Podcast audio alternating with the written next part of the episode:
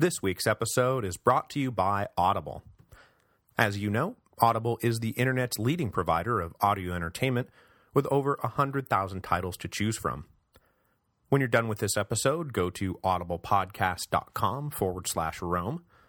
That again, audiblepodcast.com forward slash Rome. By going to that address, you qualify for a free book download when you sign up for a 14-day trial membership. There is no obligation to continue the service, and you can cancel anytime and keep the free book download. You can also keep going with one of the monthly subscription options, and get great deals on all future audiobook purchases. This week, I am going to go with a recommendation from listener and History of Rome tour alumnus Scott, Persian Fire, The First World Empire and the Battle for the West, by Tom Holland, the story of the first invasion of Greece by the Persians in 480 BC. I personally read Holland's book on Julius Caesar, which was called Rubicon, and enjoyed it immensely. Just remember to go to audiblepodcast.com forward slash Rome so that they know who sent you.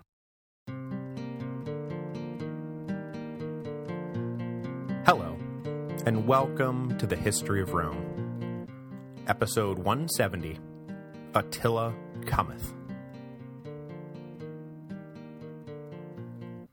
So last week, we saw how the myriad external pressures on the Roman Empire threatened to crack it up completely. But you may have noticed that these external pressures were falling unevenly on the two administrative halves of the empire.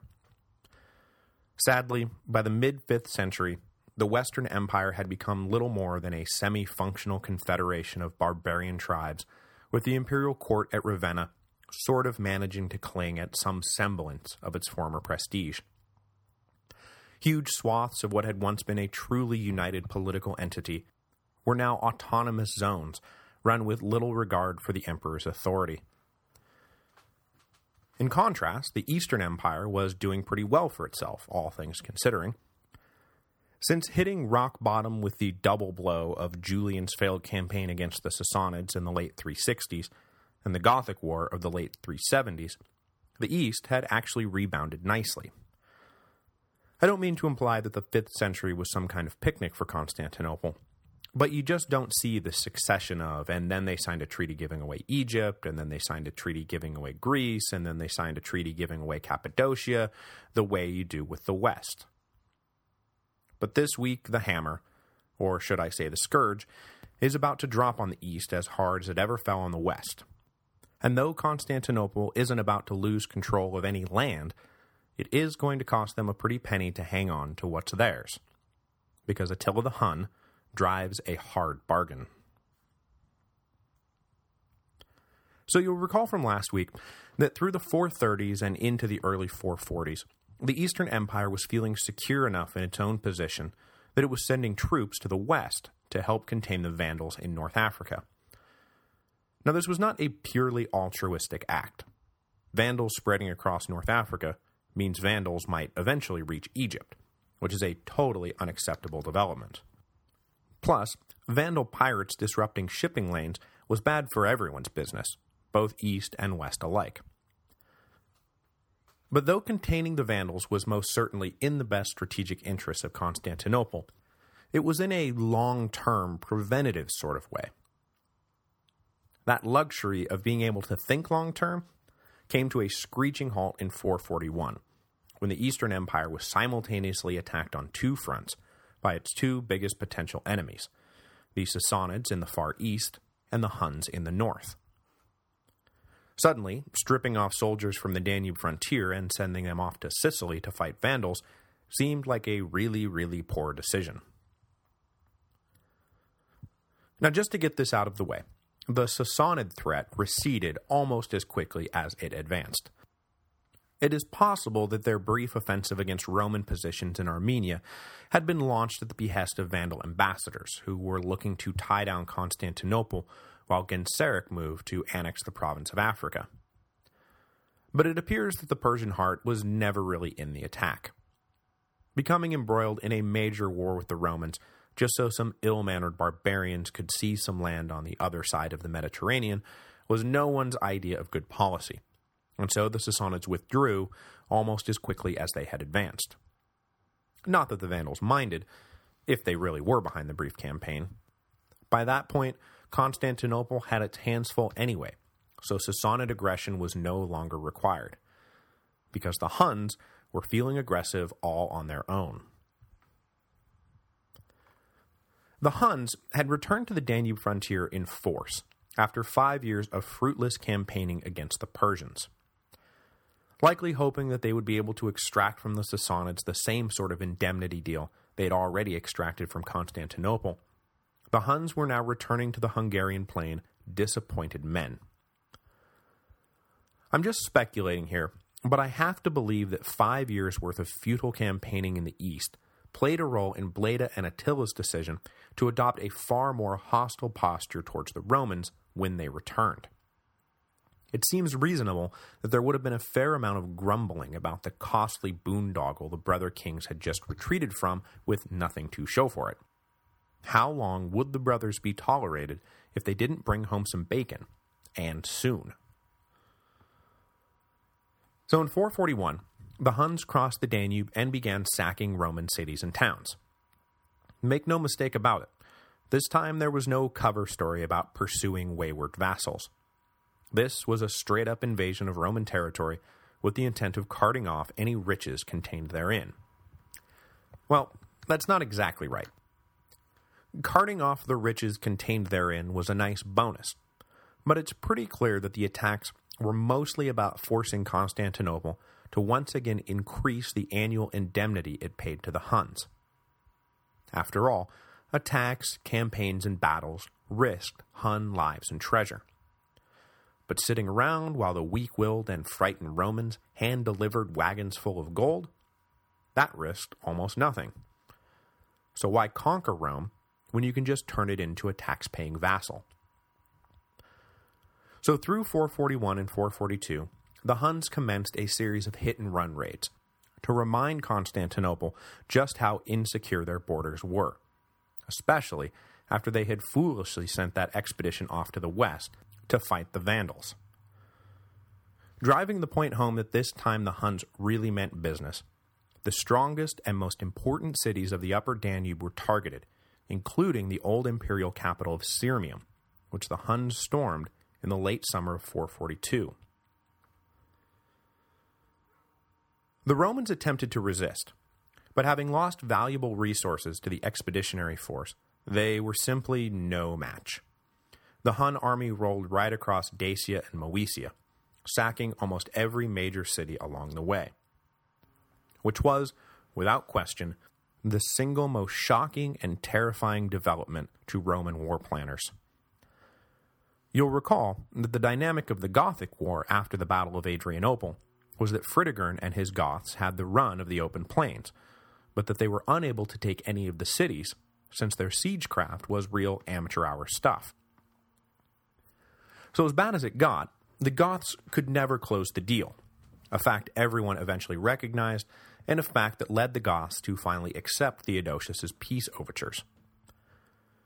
So when the Huns first started pouring across the Danube, it is entirely likely that the Roman high command thought that the same rules would apply. Okay, we get the people and the food behind the walls, the Huns run around for a little while, it'll be rotten, but we'll get through it. But to their very great horror, the Huns breached the walls of the first city they hit. And then the next city they hit, and then the next city they hit. This is what really launched the Huns into being nightmarish monsters from hell. You couldn't hide from them anywhere. So far as I can tell, there is no obvious explanation for why the Huns were so much better at siegecraft than any other barbarian tribe. But they were. And there is speculation that their recurrent service with Aetius and the other Roman generals over the last 30 years had led them to pick up a trick or two. And though that may be the best rationale, it doesn't really explain why the Goths remained so rotten at breaking into walled cities after they had served in and around the Roman legions for the last 50 years. So it is a bit of a mystery why the Huns were able to crack the nut that so far no other barbarian nation had been able to crack. Even the Vandals down in North Africa owed their occupation of Carthage more to intimidation and betrayal than to brute force. Faced with the stark reality of Hun power, the wind went out of Theodosius II's sails. He absolutely had to get the Huns to stop their attacks. His armies couldn't stop them, his walls couldn't stop them, so it would have to be the cash. As I said, Attila and Bleda were not messing around this time, and after proving beyond any doubt that they could pretty much do whatever they want, whenever they wanted, it was going to cost the Romans to get them to stop doing whatever they wanted, whenever they wanted. For starters, that annual indemnity that you've been paying, cross out 700 pounds of gold and double it to 1,400 pounds of gold. Got it? Okay, next, we have captured just scads of prisoners. Really, we've got more of them than we know what to do with. Now, we can either kill them, or we'll sell them back to you. Say at 12 solidi a head. A mere pittance, we agree, but we're feeling generous. So, are we all good here? Just go ahead and put the gold over there. There you go. That's a good little Roman. The Huns, temporarily good to their word, withdrew back across the Danube after the money was delivered. But the resulting peace cannot have felt at all secure to Constantinople. The eastern legions had been utterly shown up. The defenses of key cities had been breached, and the economy of the Central Empire was thrashed and about to be overtaxed to pay the Huns to stay out. And perhaps most frightening of all, when you got right down to it, nothing more than a handshake prevented the Huns from just coming right back over the Danube. But the Huns were more honorable than the Romans perhaps gave them credit for, and they did indeed stay out of Roman territory for the next few years. It wouldn't be until the Romans broke the terms of the treaty that the Huns again launched themselves on an invasion. This time, one that would take them to the walls of Constantinople itself. While the Central Empire was being ravaged by the Huns, Flavius Aetius was doing his best to keep a handle on things in the West which these days had less to do with thinking up sound laws and running a competent administration, and more to do with managing an increasingly complicated system of treaties with recent barbarian immigrants. In 442, when it became clear that no more help would be coming from the east thanks to the Hun invasion, Aetius was forced to formally recognize Vandal dominion over North Africa. Now I know what you're thinking, but it looks as though included in the treaty was a promise from the Vandals to continue the grain shipments to Italy, at least in part. Which makes sense when you think about it. The economy of North Africa revolved around supplying Italy with food. For Genseric to simply declare a trade embargo would have caused economic chaos in the lands he was now trying to rule, probably to the point that his new regime would have been fatally destabilized. Plus, cutting off the grain would have essentially forced Ravenna to launch a full-scale war against the Vandals, which was not at all in Genseric's best interests. But the deal did not just leave the status quo in place, because not accounted for in the treaty was the tax revenue generated by all that agricultural production and trade. That Genseric claimed for himself, cutting off yet another huge source of imperial revenue. So the Italians would not starve to death, but it was getting damn hard for them to afford stuff, like, you know, standing armies. This revised treaty with the Vandals in place, Aetius spent the next few years in Gaul and Hispania, attempting to hold on to what little tax-paying territory Ravenna had left. What remained of the Burgundians were rounded up in 443 and force marched south, where they were settled south of Lake Geneva. Aetius then led Roman forces against rebellions, incursions, and criminality of every shape and size. Through the mid-440s, he fought the Franks and Alans, both of whom were trying to carve out larger niches for themselves than Aetius could responsibly allow. He also had to deal with homegrown gangs of marauders, who had grown into fairly large and organized bands. Their homes overrun and the economy in tatters, Many dispossessed Gallo-Romans joined up with these gangs, and started causing all sorts of additional havoc for Aetius, not just with their persistent harassment of what was left of the law-abiding citizens of the region, but also because they were a constant threat to his supply and communication lines, as Aetius tried to wage small-scale wars on multiple fronts against multiple enemies. But despite the fact that he had so many balls in the air, by all accounts, Aetius did a remarkable job holding things together. Sure, he dropped North Africa, which I should mention is the single biggest criticism leveled against him by historians in an otherwise unanimous flood of glowing praise. But other than that one glaring omission, he managed the European provinces about as well as you could hope, given the resources at his disposal. At the very least, it's impressive that there was even still a Western Empire for Attila to invade here in a couple of years, and even more impressive than that, that there was still a Western Empire left after Attila came and went, which Aetius gets and deserves most of the credit for. Speaking of Attila, after waltzing through the Middle Empire as easily as if they had entered in some kind of cheat code, he and his brother led the Huns back north across the Danube in 444. After settling back down, however, the nearly inevitable result of having co-rulers occurred, and the brothers appear to have turned on one another, each seeking sole control of the Hun nation. At least, that's what we presume happened, because in 445, Bleda suddenly drops dead, and the universal assumption is that Attila had his brother killed. Now the sole ruler of the premier military power in the wider Mediterranean world, Attila kicked back to enjoy the fruits of his labor except that Theodosius and his ministers down in Constantinople decided that the cracking of solidarity between the two brothers hinted at a larger fracturing of Hun unity. Piecing together the cause and effect of all this is no easy job, but it looks like the Romans decided to test their theory of internal discord among the Huns by abruptly cutting off the indemnity payments. Or, based on some math that we'll get to in a second, that they never actually started sending them at all, counting on the new rivalry between Attila and Bleda to keep the Huns too busy to worry about a few missed carts of gold. By 447, though, Attila had emerged victorious from the power struggle, consolidated his authority over the whole Hun nation, and was now free to wonder where his money is.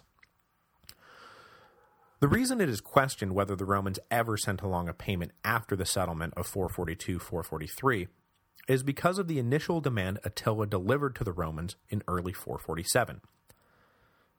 His ambassadors to Constantinople presented a bill to Theodosius for 6,000 pounds of gold, which, when you do the math, covers four years' worth of missed Roman payments. The Romans rejected the demand.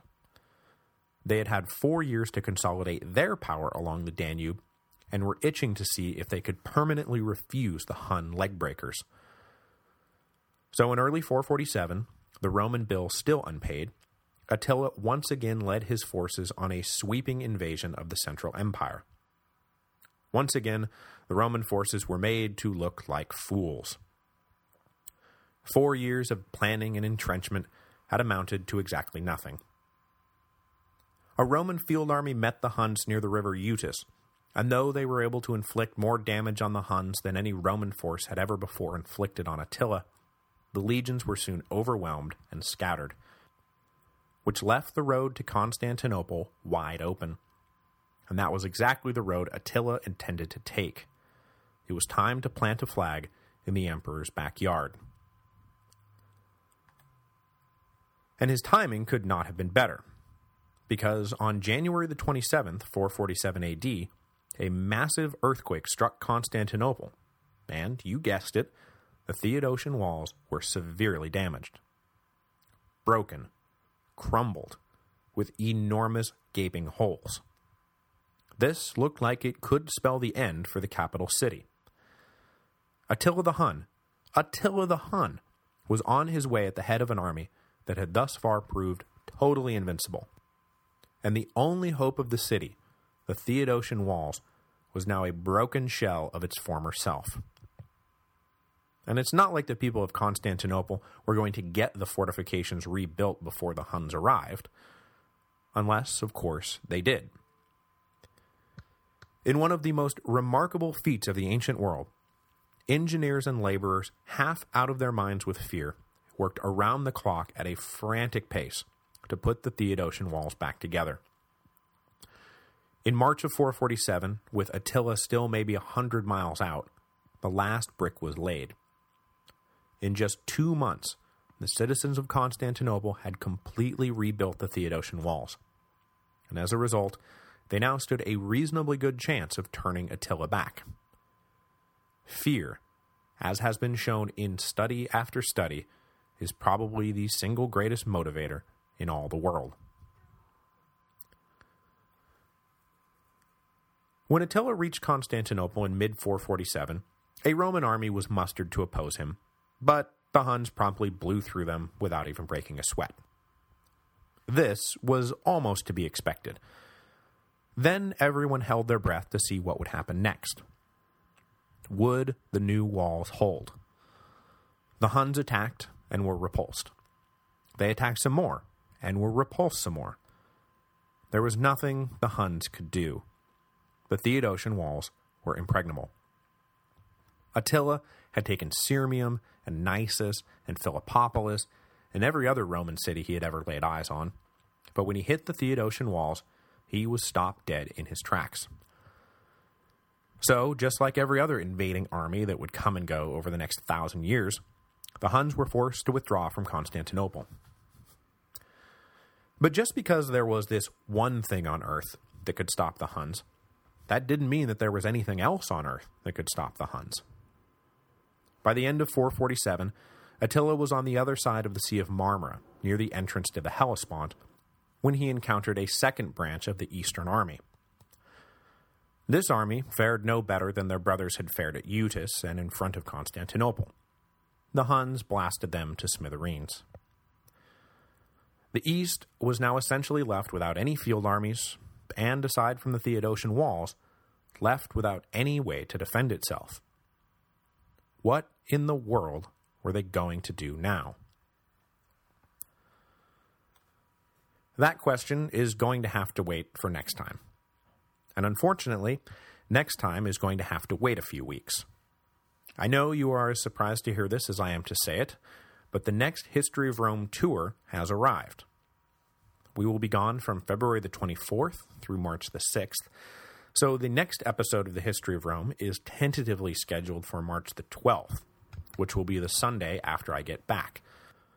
I'm hoping I'll be able to turn that episode around for you so I don't disappear off the grid forever, but life is quite a bit more hectic these days than it used to be, so you never know.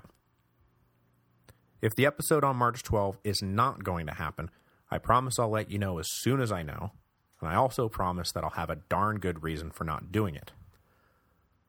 For those of you who are going on the tour, I can't wait to meet you. For those of you who aren't going on the tour, be sure to stop by thehistoryofrometour.com. Drop us a line and let us know that you're super sad you aren't going this time around, but can't wait to find out when the next tour is so that you and your whole family can come along. The History of Rome tour is super fun, and I think everyone who has done it so far will attest to that. So, I will see you in a few weeks, and for some of you, I will see you in a few days.